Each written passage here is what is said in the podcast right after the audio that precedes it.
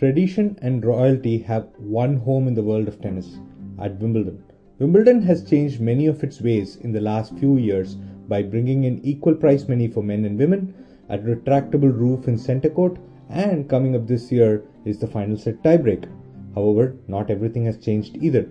British royalty is still the official patron of Wimbledon. Players are allowed to wear only white clothing and accessories.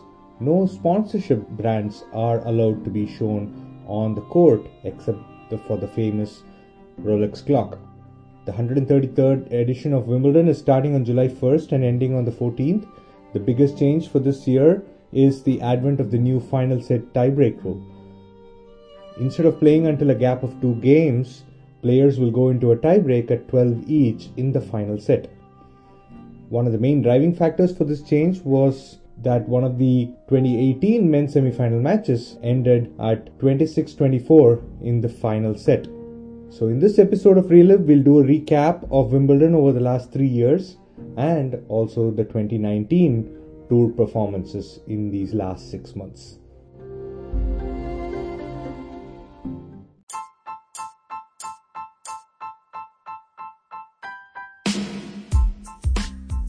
For the last 16 years, only four players have won the men's singles title at Wimbledon eight of them for Federer, four of them for Djokovic, two of them for Nadal and Murray each. There is a very high likelihood that this streak will continue as the top three seeds this year are Djokovic, Federer, and Nadal in that order. Now let's go back a little bit in time and look at the 2016 Wimbledon and what happened then. 2016 Wimbledon was one for the underdogs, mainly because a lot of the seeds dropped off by the wayside before quarterfinals itself. So Nadal and Kei Nishikori dropped off due to injuries midway through the tournament. Also, on another hand, Novak Djokovic and Stan Wawrinka crashed out by the third round, leaving the field wide open for Roger Federer and Andy Murray. On one hand, Roger Federer got to the semi-finals, but then he found the going tough by losing to Milos Raonic in five sets in the semi-finals.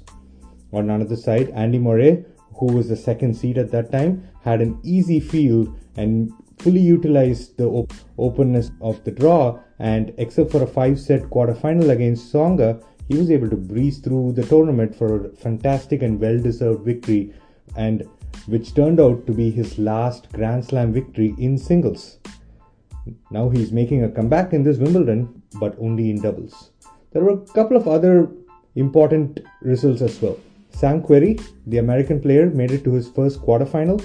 And also on another side, Del Potro, the Argentinian, was coming back from an injury and had protected ranking, made it to the third round as well.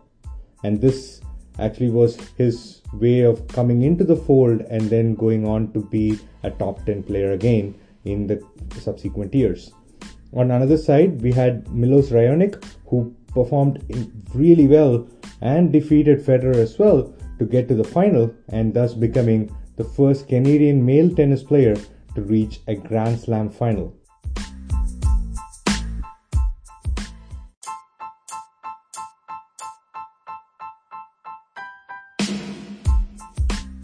Twenty seventeen was a big year for Roger Federer. At the end of 2016, his ranking had fallen out of the top 10 for the first time since the early 2000s, and also he had an injury from which he was recovering from. When he came into the Australian Open, he was seeded 12 and not much was expected out of him.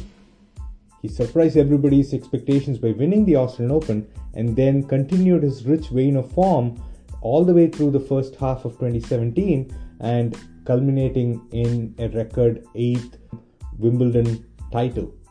And with this victory, he surpassed Pete Sampras, who had won seven of them in the 1990s, and William Renshaw, who had won seven of them in the 1880s. Now, Roger Federer won Wimbledon in style by becoming the first player since 1976 to win it without dropping a single set. The last player to have done this was Bjorn Borg. Marin Cilic put on a great performance to reach his second Grand Slam final, but then could not pose much of a threat to Roger Federer.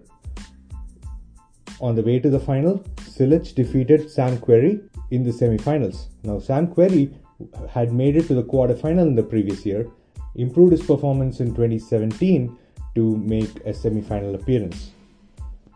In Sam Querrey had previously dethroned the defending champion Andy Murray in the quarterfinal as well. The two other players who lost in the earlier rounds. Rafa Nadal lost in the fourth round in a nail-biting match against Gilles Muller.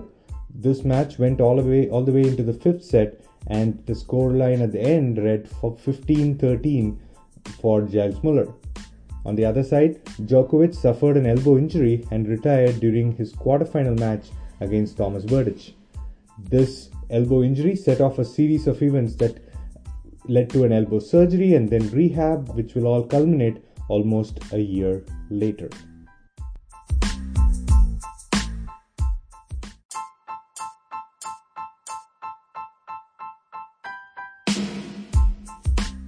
Almost like Federer in 2017, Novak Djokovic came back all guns blazing in the summer of 2018. He went through an elbow surgery in January of 2018 after the problems that he had in the previous year's Wimbledon. Coming into Wimbledon 2018, he was seeded number 12, similar to what Federer went through in the January of 2017 Australian Open, and then Djokovic went on to win his fourth Wimbledon title. In the final, he defeated Kevin Anderson very easily in straight sets, and it was almost a no contest.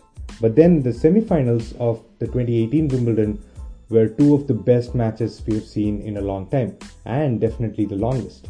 The first semifinal, Djokovic and Nadal were head to head with each other, and they played a 5 hour 16 minute semifinal that ended up in the fifth set and Djokovic won with a scoreline reading 10 8.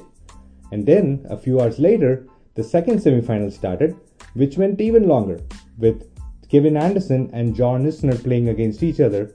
Yes, John Isner, the same person who did the 70 68 uh, fifth set match in 2010. This second semifinal, Anderson won the semifinal 26 24 in the fifth set with this match lasting 6 hours 36 minutes, a full hour and 20 minutes more than the first semifinal. With these two semifinals going for this long, I think this was the culminating point at which the Wimbledon officials said, okay, we are going to make this uh, new tiebreak rule to stop it at 12 12 in the fifth set. Now, Roger Federer, the defending champion, lost to Kevin Anderson in the quarterfinal, which went on to be another marathon five set match. Federer was two sets up and had a match point as well. And then Kevin Anderson fought back from the brink and prevailed with a score in the fifth set of 13 11. A bit of bad news was for Andy Murray and his fans, where Andy had to pull out of the tournament having not recovered well from a hip surgery. And subsequently, this bad hip became one of the primary reasons why Murray had to retire from the singles game. He is making a comeback this year.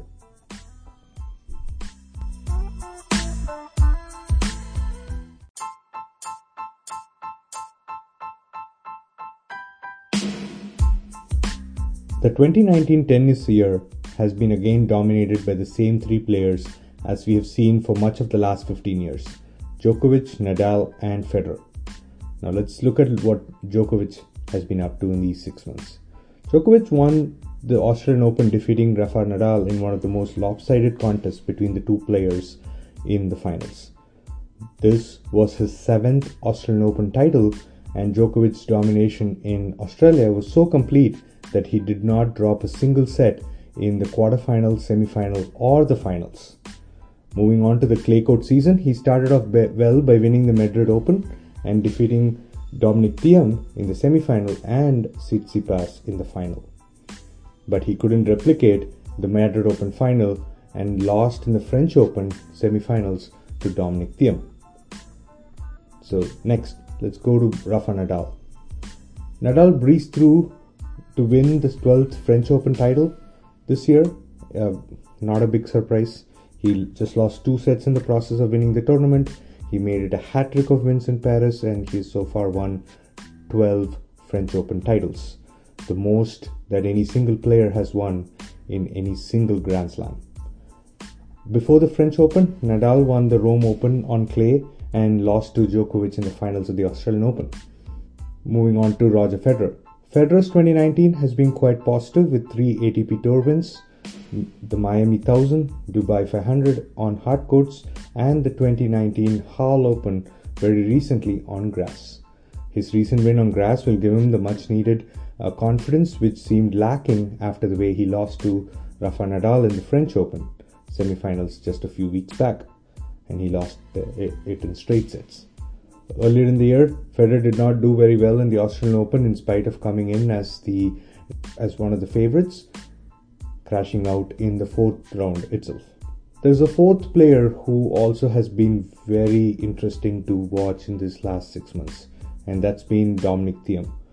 He's been one of the most improved players in the last year or so, and is now the fourth seed. He defeated Djokovic in the French Open semifinals and also won two ATP Masters this year. Indian Wells, and Barcelona.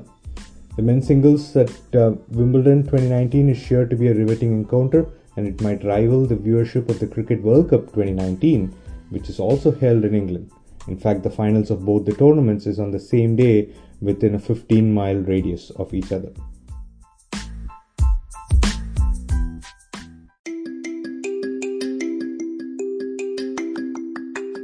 Now let's take a look at the statistics of Wimbledon over the last five years from men's singles. Let's start with aces. Aces are a big part of the game in Wimbledon. The names that come to my mind are Pete Sampras, Goran Ivanisevic, then you have Roger Federer in the more recent era, Andy Roddick, who was a big server as well, who made it to a couple of finals in Wimbledon, and also uh, last year's finalist, Kevin Anderson. Now, if you look at the numbers, 2014 it peaked. There were 3,248 aces out of a total of more than 29,000 points, which represented around 11% of all the points were aces. Now, as the years went on, 15, 16, and 17, it came down to 9.2 in 2017, which was the lowest point, and then it went back up to 10.2% in 2018. I think mainly thanks to someone like Kevin Anderson, who's who served 175 aces last year. So that's aces.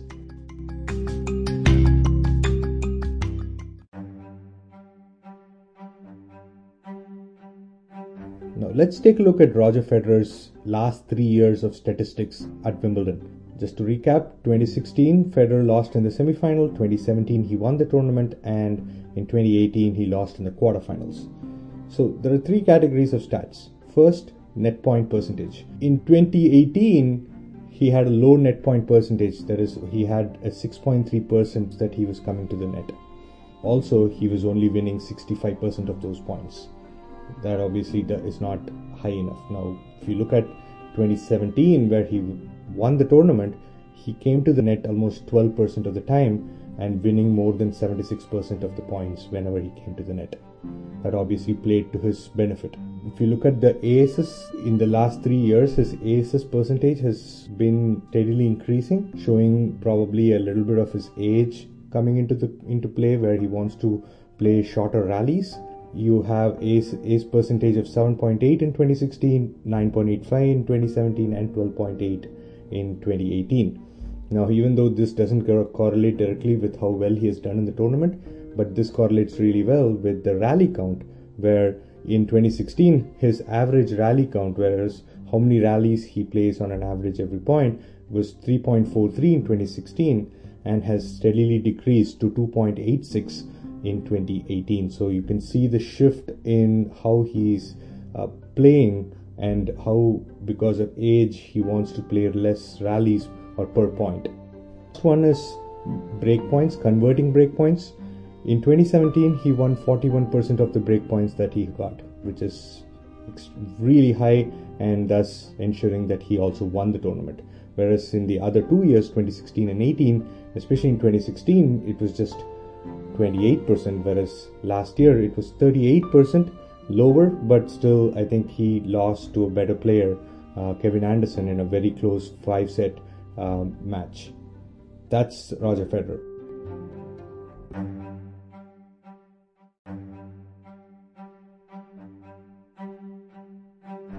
Let's look at Novak Djokovic's Wimbledon statistics in the last three years. A recap here Djokovic is the defending champion this year, having won the 2018 Wimbledon. The year before, he lost in the quarterfinals, and 2016 was his worst performance in recent times, where he lost in the third round itself. Now, let's look at his breakdown with respect to statistics. The first one is net point percentage. For Djokovic, the nature of his game being more reliant on longer rallies and more of a baseline player, he the data correlates that the lesser he goes to the net, the better it is for him. For, so, for instance, in 2018, he went to the net 5.48 percentage of the time, and he won the tournament. Whereas in whereas in 2017 and 16, he moved, he went to the net more than 10% of the time and lost. Next metric, aces per match. Here, he is using his big serve as a, a strength, even though he's a baseline player. He served 9.7 aces per match in 2018 when he won, whereas in the previous years, you can see a, see a stark difference where he was only serving four, 3 and 4.3% in the previous years of 2017 and 16.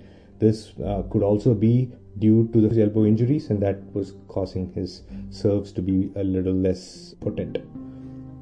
The last one, rally length. Rally length, I think Djokovic is somebody who relies relies on baseline a lot. However, the data here shows a little differently. Where in 2018, when he won, he is actually the average rally length is 3.73, whereas the previous years when he lost, the average rally length was 4.5 and 4.2. So it's a little reverse logic there, but I think it also means that his baseline game he needs to go for his winner sooner but and not extend his rally too much. And of course, this is Wimbledon, so the number of back and forths you have in a rally is much lower than, let's say, a French Open or an Australian Open.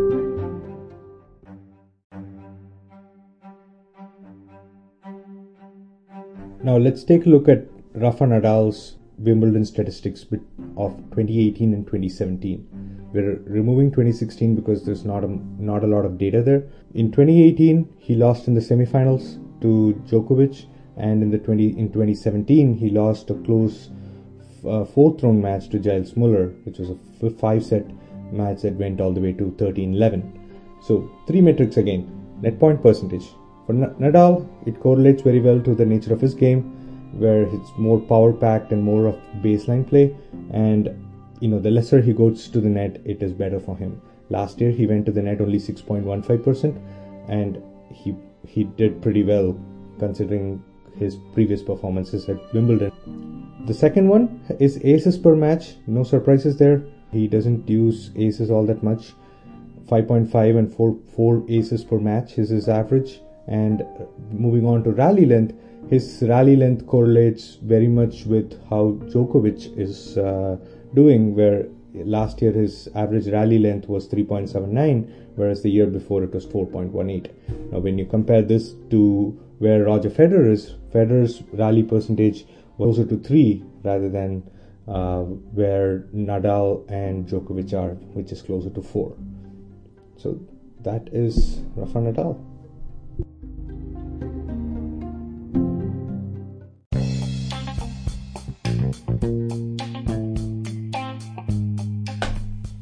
Thank you for listening to this episode of Reliv. See you next time.